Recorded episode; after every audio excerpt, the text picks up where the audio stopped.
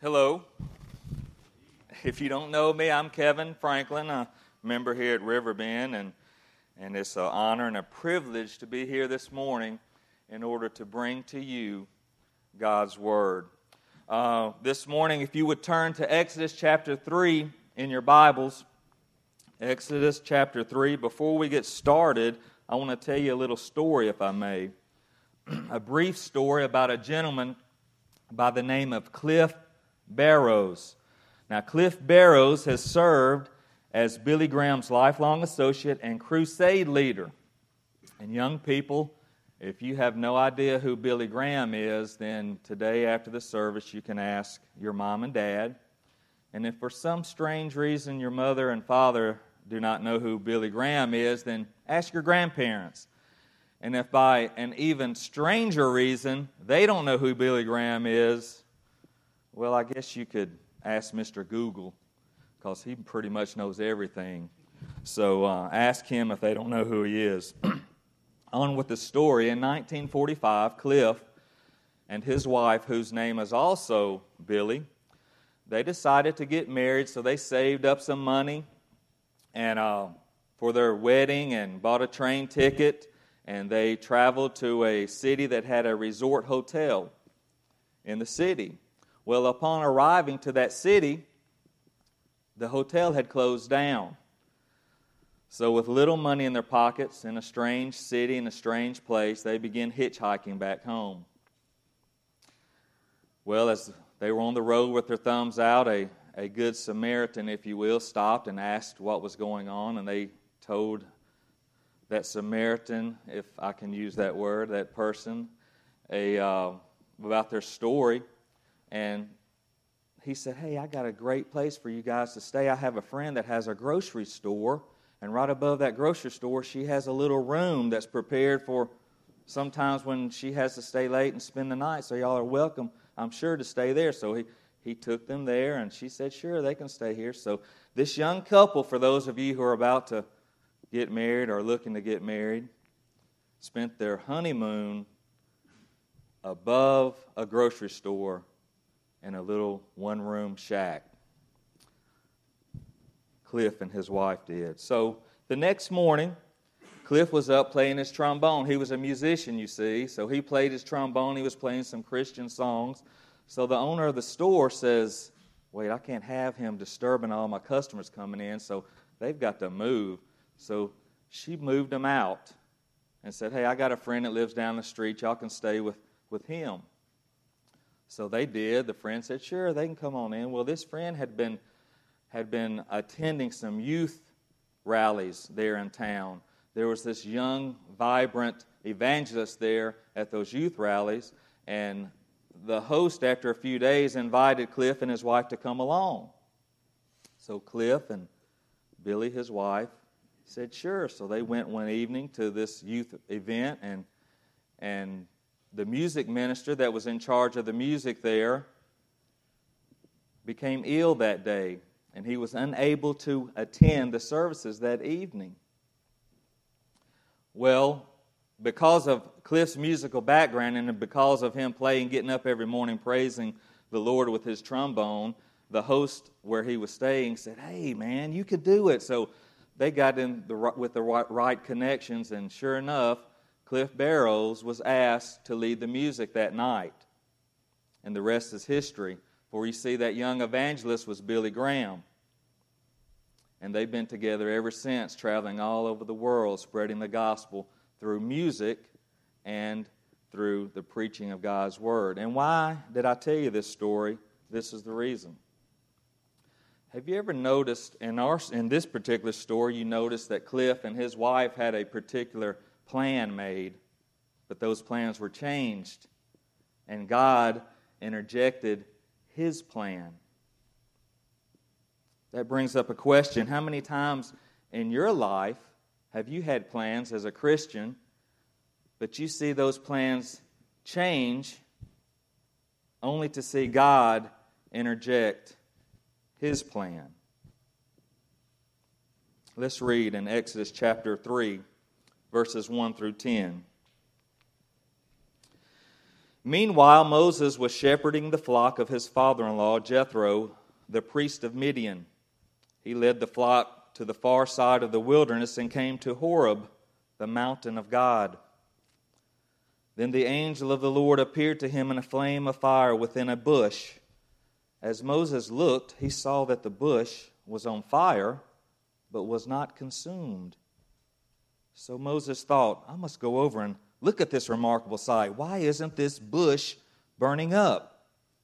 When the Lord saw that he had gone over to look, God called out to him from the bush, Moses, Moses. Here I am, he answered. Do not come closer, he said. Take your sandals off your feet, for the place where you are standing is holy ground. Then he continued, I am the God of your father, the God of Abraham, the God of Isaac, and the God of Jacob. Moses hid his face because he was afraid to look at God. Then the Lord said, I have observed the misery of my people in Egypt and have heard them crying out because of their oppressors, and I know about their sufferings. I have come down to rescue them from the power of the Egyptians and to bring them from that land to a good and spacious land, a land flowing with milk and honey, the territory of the Canaanites, the Hittites, the Amorites, the Perizzites, the Hivites, and the Jebusites. The Israelites' cry for help has come to me, and I have also seen the way the Egyptians are oppressing them. Therefore, go. I am sending you to Pharaoh so that you may lead my people, the Israelites, out of Egypt. Can we pray together? Dear Father, we're so thankful this morning that you give us stories to tell. Each of us has a story, dear Lord, to tell. And my prayer this morning is that we will never be too ashamed of you to tell our stories, Father.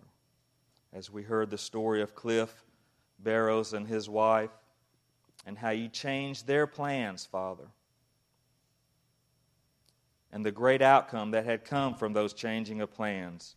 And as we read about Moses here, Father, in your book, we will see the plans that you have for him as well.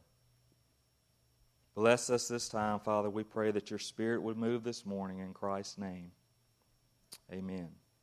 I want to focus this morning, if I can, on verse 5 of this chapter.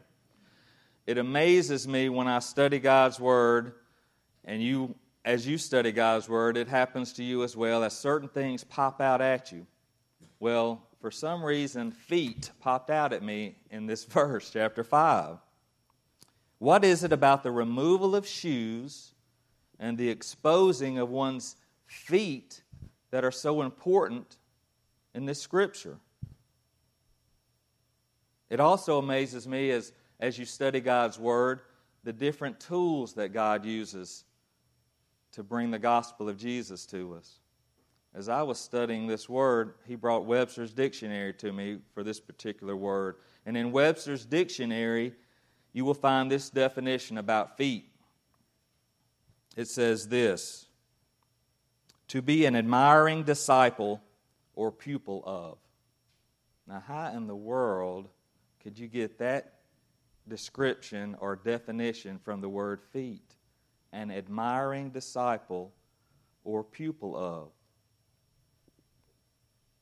Right here in our passage this morning, God, at this very moment in verse 5, was continuing his discipleship of Moses. And why do I use the word continuing? Because if you if you read about Moses' life, first you will see that as a baby, he was found by Pharaoh's daughter floating among the reeds in the river where she was bathing.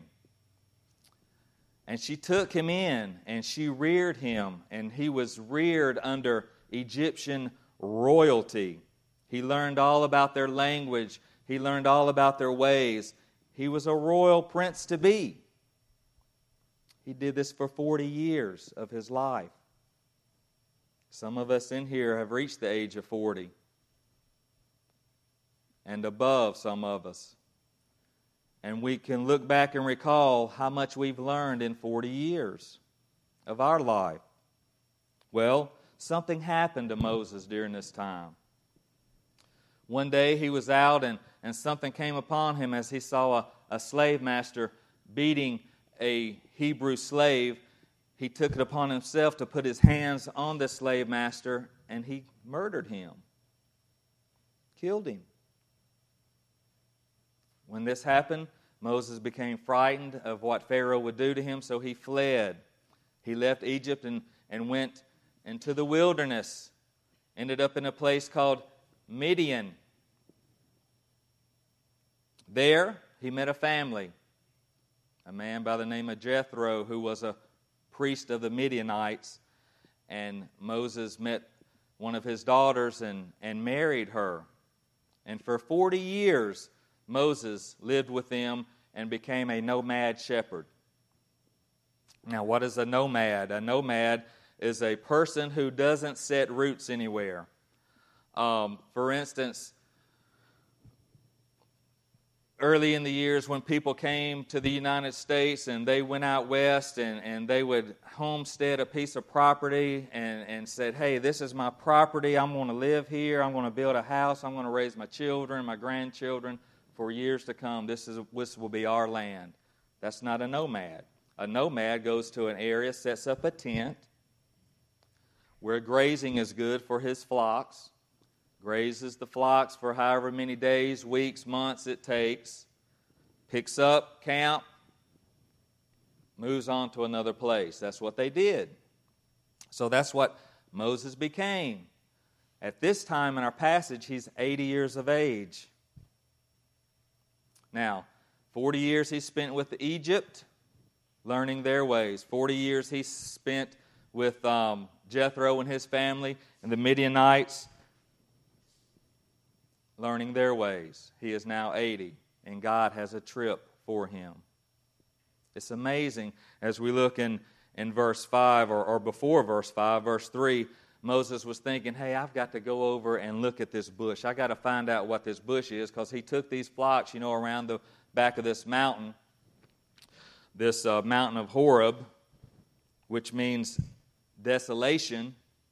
There's nothing there, but he sees this glow, this bush burning, and he wonders, how can a bush burn an acacia plant, this, this wiry looking, brittle looking plant? Lightning strikes it, and it's like ashes Reminds me of, of Roadrunner cartoons as a, as a kid growing up when every time he tried to catch the, the coyote tried to catch the Roadrunner, he'd set off of some kind of bomb or something, it would explode on him and you'd see him just crumble in ashes. That's what I'm thinking of here. And Moses was thinking the same thing. Why was not this bush just crumbling like that? No coal, no ashes, and it brings about another question that I had. Isn't it amazing what God uses to draw our attention to Him? In Moses' case, he uses a burning bush. What has he used in your situation? What has he used in my situation? See, for 80 years, God was grooming Moses and at this very moment in his life, it was a pinnacle moment in his life. Pinnacle. Because you see, in verse 4 here, the Lord has seen that Moses was going getting closer to the bush, and he says, No, he can't come any closer. So he tells him, Stop. The King James Version says, Draw not nigh hither. Weird words in our, our day, isn't it? Meaning, don't come any closer is simply what it means. Stop. Don't come any closer. And wait a minute. Uh, along with not coming any closer, take your shoes off. Take your shoes off. God is asking Moses to reveal his feet. Now, I understand feet in a sense, you know, and I understand, ladies, when you go have a pedicure done, how when my wife goes, her feet are nice and soft and oiled all up from the massage, whatever they do there at the pedicures. but yet, I've also seen feet that, that could smooth out a rough cut piece of lumber. So this makes me think feet, Well, God is preparing Moses to be his pupil. God is saying, Hey, Moses, I'm about to teach you something. Be ready. Get ready. Here it comes. I'm going to show you something. I have something for you, but wait a minute. You can't have those sandals on. You got to be barefooted. What in the world does he mean about this? Why would he tell him to take his shoes off? Well, I did a little exploration on the feet. We both, most of us, have a left foot and a right foot. And each foot contains 26 bones, 20 muscles, 40 tendons. But this is what got me. Each of our feet contains 7,800 nerves. Now, I looked at the 26 bones, 20 muscles, and 40 tendons, and I hope that's right for those of you who are in the medical field. If not, you can just rebuke me later, please. But I got to those 7,800 nerves, and I said, That's it. It's the nerves. Why, what about the nerves? Because our feet are remarkable tools. See, those 26 bones and those 20 muscles and those 40 tendons help us to keep our balance. They help us to walk. They help us to, to run. But those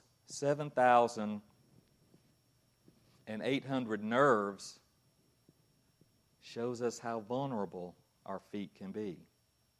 And you know this if you've ever dropped something on your foot or stomped your toe or stepped on a tack. I remember as a little boy, and I don't know how I remember this, but I was probably two or three years of age, and that's by only my mother telling me this. But I remember living in this old wooden house, and I remember running across the floor and stepping on a tack and that tack going. That's the only thing I ever remember about that house. The only other thing I remember is pictures that my mother has shown me about that house and remember nothing else. But I do remember stepping on that tack and my grandmother picking me up and, and holding me and, and gently pulling that tack out and putting some Mercurochrome on the bottom of my foot. If you older folks know what that is, had an orange spot on my foot for weeks.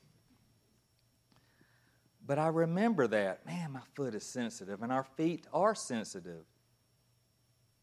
Very sensitive. If you've ever suffered any problems with your feet, whether it be a sprained ankle or a broken foot or, or gout or that's a weird word, but anything like that, you know how sensitive it is when you can't walk and you can't use your feet like you normally do.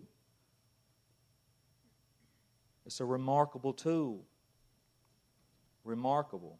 See, God wanted to see Moses' vulnerability. He wanted to see Moses' humbleness.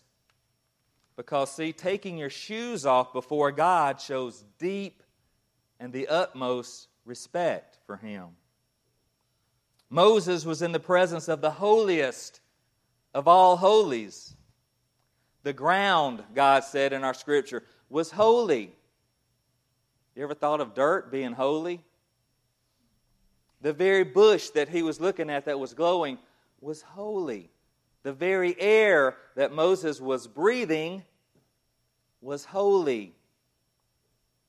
See, Moses was aware of what it meant to remove his sandals because he witnessed the Egyptian priests do this in the temples in Egypt. It's sort of like our culture. Some of us can remember a day when, when men wore, now we wear caps a lot now, men, and depending on what profession you're in and, and things like that. A lot of guys wear caps. But there was a day where men wore all sorts of hats. They still do it out in the western states. You'll see guys wear cowboy hats everywhere they go.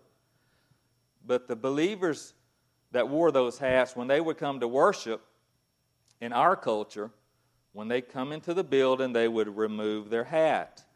That showed a respect of who you were going, about to worship and a respect for the place you were worshiping. That's our culture. But in Eastern culture, when one removes their shoes, they are, are making a confession of personal defilement. They are showing a conscience unworthiness to stand in the presence of unspotted holiness. And when I studied that, it hit me. That's the why. That is the why of God telling Moses to remove your sandals, remove your shoes. You are in the presence of unspotted holiness. See in Revelations 4 8, you'll read about these beasts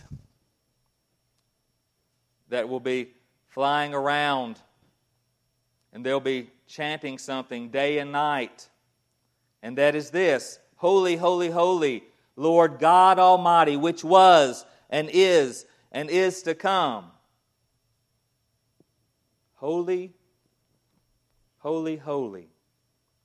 What's that mean, those three holies? Well, if you put it in our English today, this is what it would mean. The first holy means this God, you are holy. No, but wait. Second holy. God, you are holier. No, wait. Even better than that. Third holy. God, you are holiest. What's holier than the holiest? Nothing. How can anything be holier than the holiest? Hence the three holies Holy, holy, holy Lord God Almighty, which was and is and is to come. Brings me to another question. I don't know how many I'm on now. I just put two fingers up. When was the last time you found yourself standing before unspotted holiness barefooted. And let me put it to you this way what that means is kneeling before God, before our Savior, kneeling humbly, vulnerable before unspotted holiness. A.W. Tozer says this Until we see ourselves as God sees us, we are not likely to be much disturbed over conditions around us as long as they do not get so far out of hand as to threaten our comfortable way of life. In other words, you know, conditions can be what they want to around me as long as it doesn't mess up my comfortableness.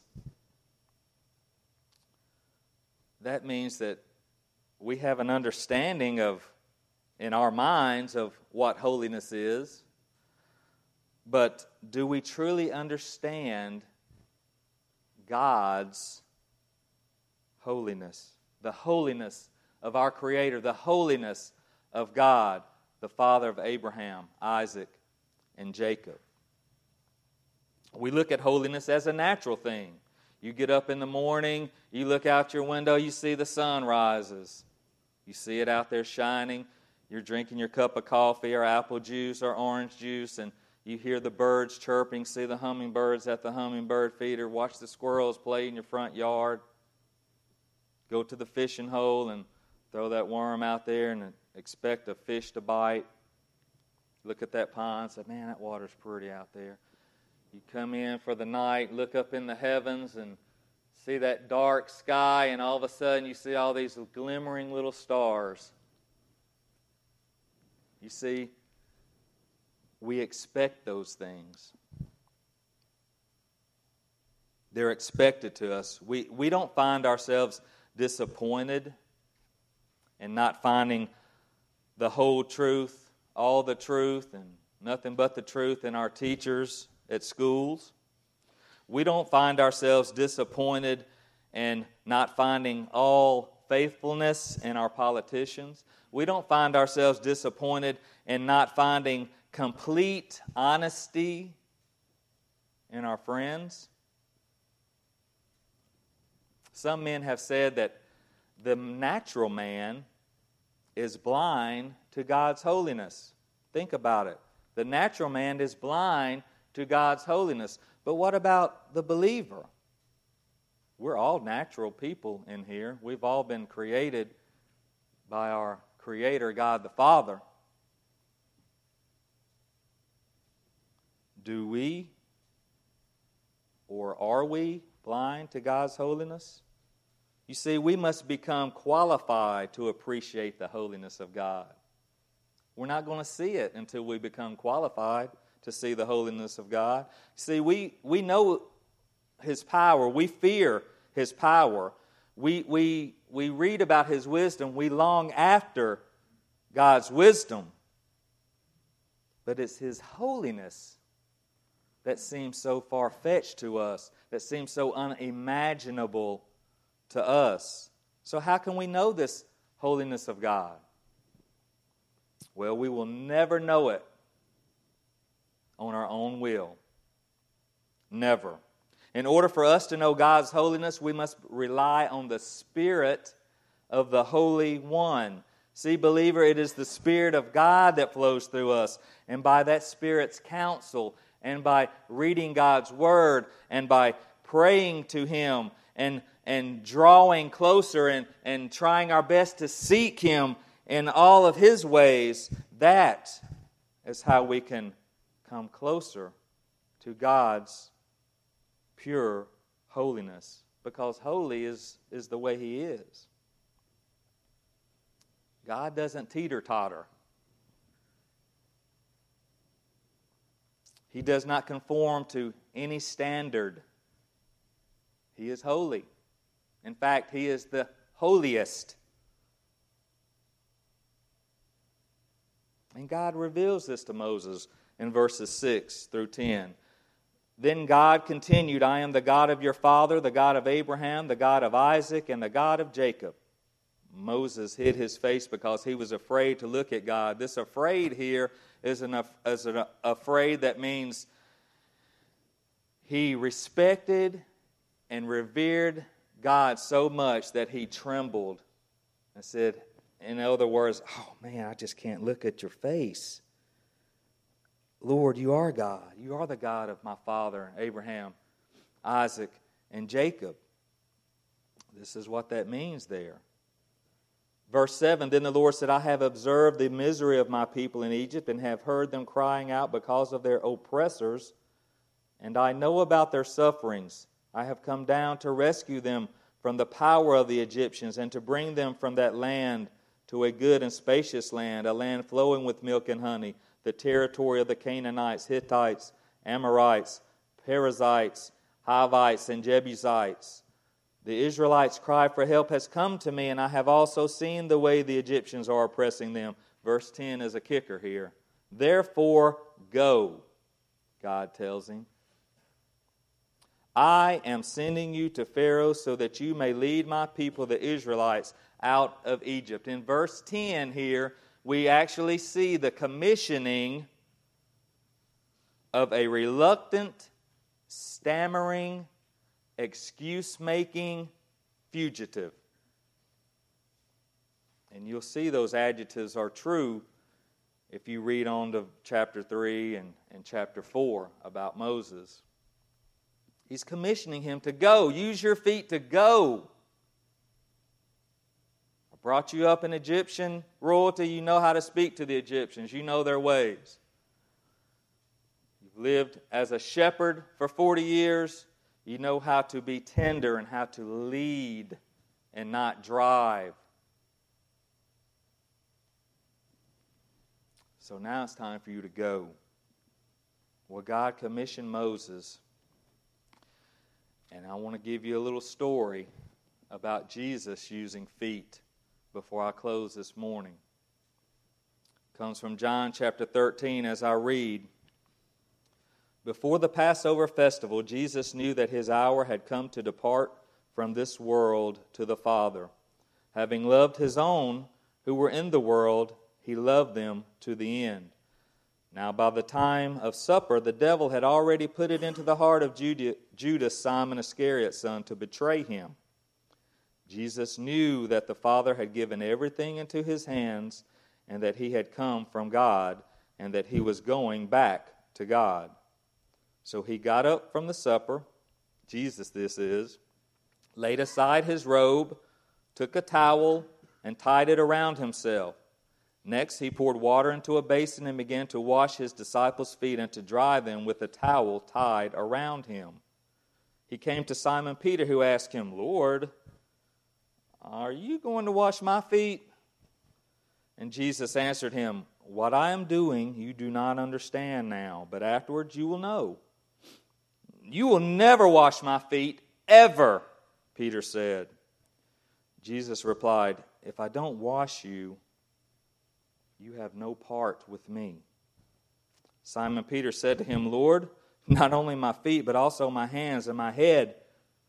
And Jesus told him, One who has bathed doesn't need to wash anything except his feet, but he is completely clean. You are clean, but not all of you. For he knew who would betray him. This is why he said, You are not all clean. What is Jesus saying here in this passage? Why did I bring this passage up? Two reasons. God commissioned Moses to go to set his people free. Jesus is showing us two things in this passage, and I'll be closing. First thing is to serve. He said, You are my disciples. I want you to serve those you come in contact with, those who you preach to, those who you teach. Serve them. That's one of the things that a shepherd does. He leads his flock, he tends his flock. Serve wherever you go. And number two, Jesus says, But I want you to be in, in um, remembrance of this. Learn this as I teach you this. You don't have to go out every time and be washed again. In other words, the scenario when I was in the um, National Guard, we had to go to summer camp every summer. We had our barracks here, our bathhouse would be behind the barracks, normally on a dirt path. We'd go take a bath for the day, take a shower, and when you walked back to your barracks, your feet were dirty. You had to take a bowl of water or a rag or wet rag or something with you, bring it back with you, wash your feet before you went to bed, or else you'd get dirt all in your bed, which would be very uncomfortable for that night. Jesus is using a similar scenario. He's saying this Believer, I've washed you clean. You've been washed by my blood. When Jesus died on the cross for us, his blood cleansed us, made us whiter than snow. He's saying, but there's going to be some times when you're out and about as a Christian, you're going to step in a mud hole. That's sin. And when you step in that mud hole, no, do you have do I have to wash you totally again with my blood? No, I've already done that. But you will need to be washed as far as your feet goes. You need to wash that sin away. And how do we do that, Christian? By repentance, by humbling ourselves, by coming to the cross saying, Jesus, you know, this sin in my life, I done stepped in a mud hole this week. I need you to wash my feet.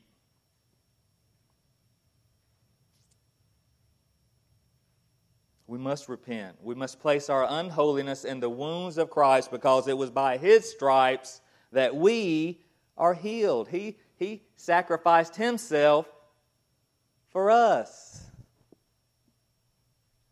Tozer says we must take refuge in from God in God.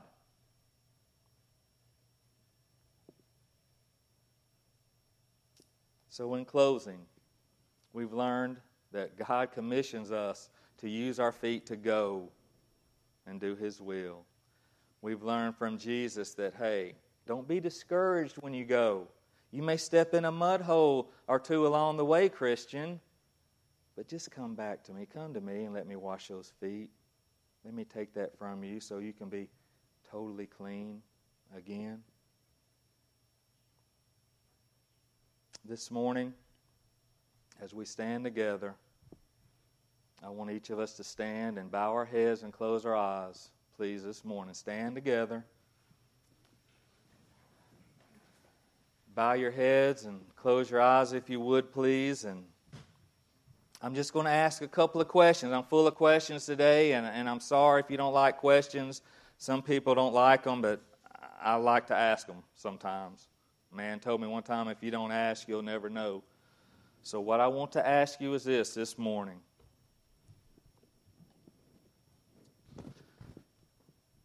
If you're here this morning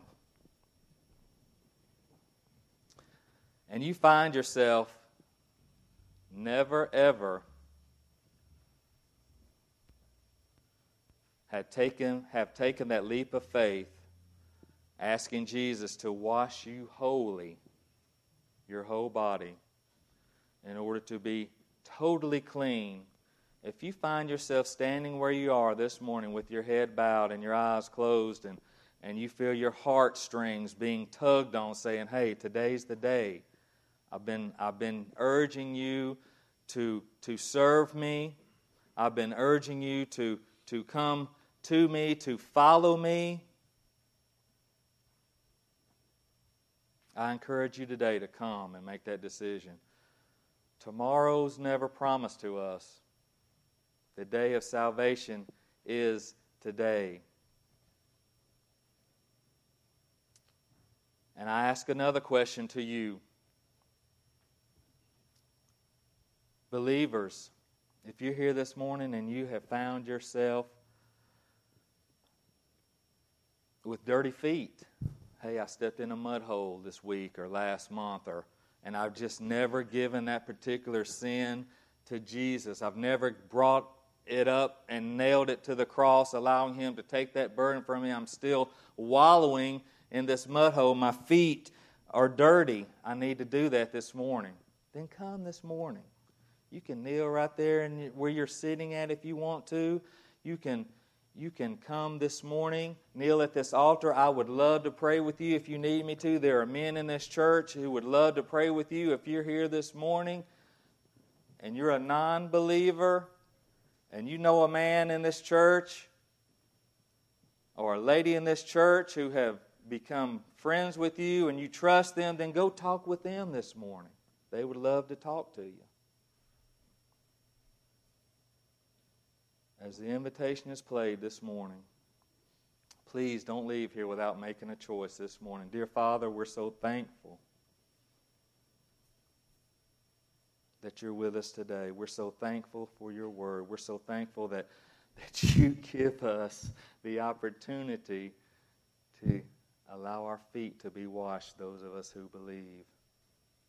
And Father, we thank you that it's not a hard, grueling task that we have to go through or hurdles we have to jump in order to receive you. It's simply uh, a, a ABC, a, admitting that we're sinners and believing that God sent you to die for us on the cross and, and confessing with our mouths that you are our Lord and, and that, you're, that we will serve you. Dear Father, just take us now. Lead us and guide us. We want to do what you want us to do in the name of Jesus Christ. We ask this.